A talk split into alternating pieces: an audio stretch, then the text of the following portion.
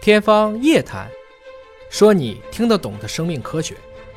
欢迎收听《天方夜谭》，本节目在喜马拉雅平台独家播出。我是大葱，为您请到的是中国科学院大学基因组学硕士、华大 Alpha Team 负责人李彦涛老师。彦涛老师好。大葱同学好，这个之前我们讲过了一个重要的概念，叫做自由基，而且要讲了，我们应该去定向的、按时的清除一些自由基。对，所以呢，啊，有很多人开始纳闷了，说：“哎呀，那我们吃各种各样的保健品没用的话，那我吃各种各样的维生素片儿是不是就行了呢？我一把一把的吃，是不是就一定有效果哎，关于这个问题呢，我要给大家分享一下，就是我们做任何事儿的时候，一定要考虑可持续。什么叫可持续呢？你一日三餐这事儿是可持续的，？”哦，但是你要一辈子天天都吃保健品，嗯，你自己要衡量一下这事儿是不是可持续。对哎，关于我们吃的这些维生素，嗯，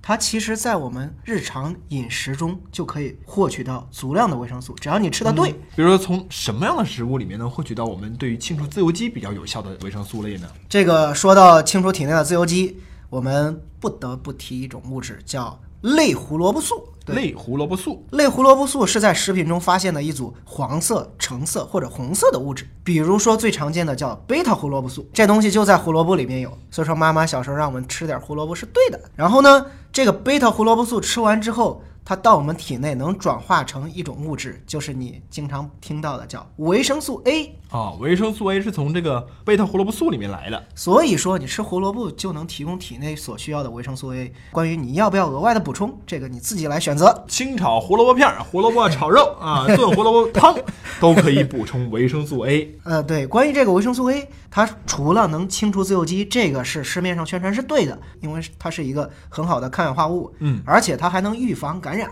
哦举个最简单的例子，维生素 A 能保护咱的胃黏膜，让这个病菌不透过去，这时候就能预防感染。哦所以说，维生素 A 的作用有很多啊。那我们还是那句话，吃个胡萝卜，摄取贝塔胡萝卜素，它就能转化成维生素 A。哎，还能有效的防止这个病从口入到你的消化道里面对开始蔓延。嗯除了贝塔胡萝卜素之外，咱还要提一下番茄红素。番茄红素望文生义，那就是得从这个西红柿啊，得从番茄里面来呗。对对对，有很大量的研究结果证实了这个番茄红素对这个我们清除自由基的能力，嗯，包括它还有一个很主要的作用，它能阻止癌细胞内 DNA 的合成，哦它能抑制肿瘤的生长，所以说这玩意儿还能抗癌。西红柿看来是很重要的一种食物哈。对我要讲下一种物质的时候，我先讲最常见的一种疾病，嗯，老年人中会有的叫老年黄斑病。这个通过基因检测也能够发现它的一些高发的位点。重点是我自己看了我的基因检测结 果，我就是一个老年黄斑病高危人群。对。，哎那该怎么解决呢？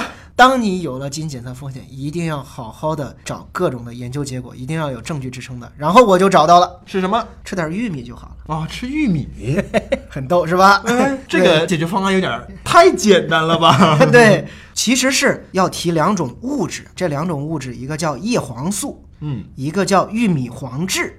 含叶黄素较多的食物，就最常见的有这种深色的绿叶蔬菜，如羽衣甘蓝，还有菠菜。啊，含玉米黄质的食物，就比如我们的玉米，而且我们体内还能把这种叶黄素转化成玉米黄质。所以说，除了吃玉米之外呢，你还可以吃一些像这种绿叶蔬菜，如羽衣甘蓝和菠菜，它们也能转化成这种玉米黄质。在广东地区啊，大家吃这个绿叶蔬菜是很有讲究的啊，大家餐桌上一定得有这个，所以它可以有效的去清除一定量的这个自由基，是吗？对它除了清除自由基，刚才还说了，它还有一个很重要的作用，它能预防老年黄斑病变。这个黄斑病变到底影响的是人哪个地方的功能呢？对，我们要讲一讲黄斑到底是啥。黄斑主要是我们视网膜中用来捕捉光线最敏感的部分，哦对，，它存在于我们视网膜中。感然后光器对对对对，我刚才提的这种叶黄素和玉米黄质啊，它就主要集中在我们眼底的这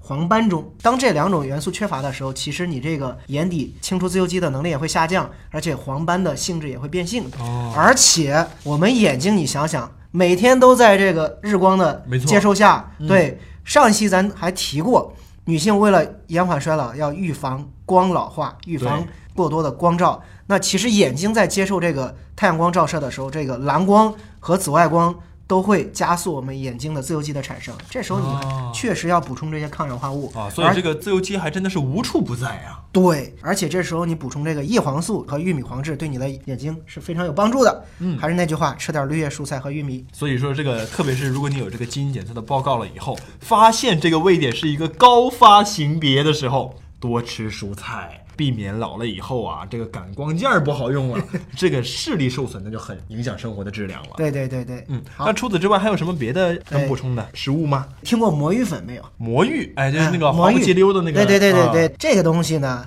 其实它里面含有一种特别重要的物质，叫硒。哎，硒，对，硒也是能帮助我们抗氧化的一种物质。第一期节目咱说过一个抗氧化酶叫谷胱甘肽，嗯，记得对，那个谷胱甘肽的合成啊，就主要有硒的参与哦，没有硒的参与，你谷胱甘肽合成量就会受阻，而且硒还能和我们体内的重金属铅、汞结合之后排出体外，这就是我们提的一个排毒。哦。所以说排毒其实很重要的一点就是排出体内的重金属的成分，是吗？对，所以说这个硒很重要。说白了，你还可以吃点魔芋就行。这个挺有意思的哈嗯，铅汞确实属于有一定毒性的这嗯对种物质，那你跟这个硒一结合，哎呀，排出体外了，所以把毒性排出去，排毒，哎，好像也说得通哈。对对对对对，好，还有另外一些物质，比如说生蚝，还有蕨菜，还有山核桃这些东西呢，大家都可以在日常饮食中获取到。对，它们这个有什么用呢？